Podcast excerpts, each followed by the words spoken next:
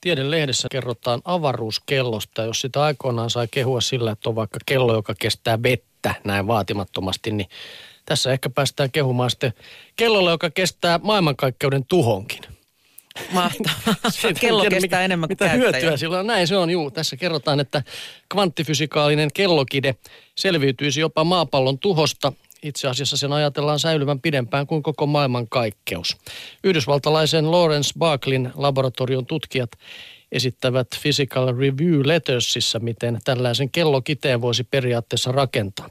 Tarvitaan sähkövarauksellisia atomeja eli ioneja, joista koostuva rengas saatetaan magneettikentällä pyörimisliikkeeseen. Näin syntyy neliulotteinen kide, joka pyörii ja osoittaa aikaa ikuisesti. Ikiliikkujaksi sitä ei kuitenkaan määritellä, koska se ei tuota energiaa.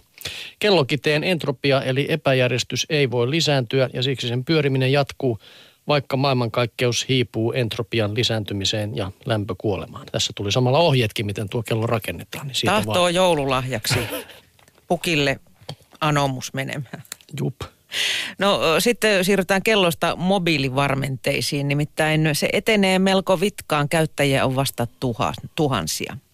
Kännyköissä oleva sähköinen henkilöllisyystodistus, eli siis tämä mobiilivarmenne ei ole vielä tavoittanut suuria kansanjoukkoja – Tie varmenteen laajamittaiselle käytölle avattiin viime vuoden kesällä, kun kolme suurinta mobiilioperaattoria alkoi myöntää näitä varmenteita kuluttajille. Jotta käyttö yleistyy, yrityksille ja kuluttajille pitää olla tarjolla palveluita. Niitä taas syntyy, kun on käyttäjiä, näin tiivistetään Elisasta. Tähän asti on keskitytty palvelujen rakentamiseen, mutta lähiaikoina on tarkoitus esitellä myös varmennetta kuluttajille tarkemmin. Käyttäjiä on siis vasta muutamia tuhansia. Asiakaspotentiaalia riittää, kun kännykän käyttäjä Suomessa on liki 5 miljoonaa. Tuo mobiilivarmenne saadaan SIM-korttiin joko pankkitunnuksia käyttäen verkossa tai käymällä operaattorien toimipisteessä – Varmenteen saamisen jälkeen sähköinen asiointi yksityisten palveluntarjoajien, kuten pankkien sekä viranomaisten kanssa sujuu ilman avainluku tai muita listoja. Käytössä on vain yksi kuusinumeroinen PIN-tunnus. Maailmalla tämä mobiilivarmenne on laajemmassa käytössä IT-mallimaa Virossa. Siinä olisi taas yksi PIN-koodi lisää opittavana. Näinköhän sitä vanha muistaisi? Niin, kuulosti niin kuin siltä, että kyllä se helpottava olisi, mutta sitten on aina tuo toinen puoli kanssa. Näin.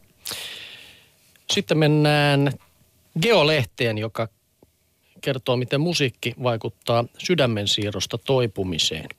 Japanilaisen Juntendon yliopistollisen sairaalan Masateru Uchiyama tutki asiaa hiirten avulla. Hän teki sydämen siirron 54 hiirelle ja soitti potilailleen kolmenlaista musiikkia tai yksitaajuista ääntä. Osa hiiristä kuului kuuroutettuun ja osa ilman musiikkia hoidettuun verrokkiryhmään. Kummankin verrokkiryhmän hiiret ja ne hiiret, joille soitettiin yksitaajuista ääntä, elivät leikkauksen jälkeen keskimäärin seitsemän päivää. Sen sijaan Enian esoteerisia sointuja kuunnelleet selviytyivät hengissä 11 päivää ja Mozart-hiiret jopa 20 päivää.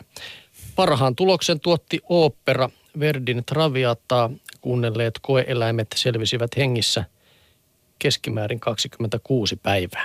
Jatkotutkimuksessa kävi ilmi, että klassista musiikkia kuunnelleiden hiirten veressä oli selvästi vähemmän gamma-interferoni ja interleukiini 2 nimisiä vasta-aineita kuin muilla. Immunijärjestelmän tuottamat vasta-aineet saavat elimistön hylkimään vierasta elintä.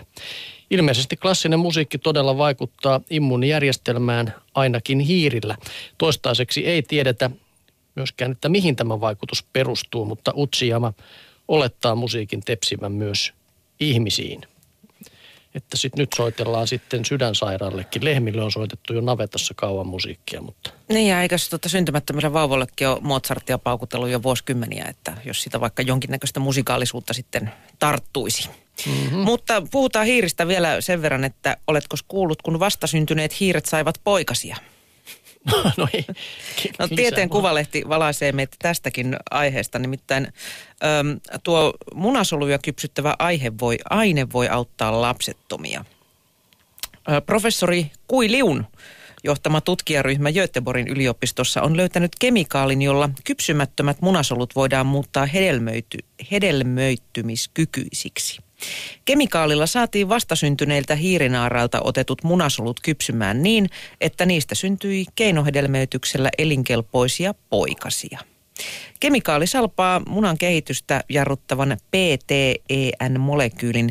Kun tämä PTEN on poissa pelistä, muna voi kypsyä. Uudenlaisia lapsettomuushoitoja voi siis olla luvassa viiden kymmenen vuoden kuluttua.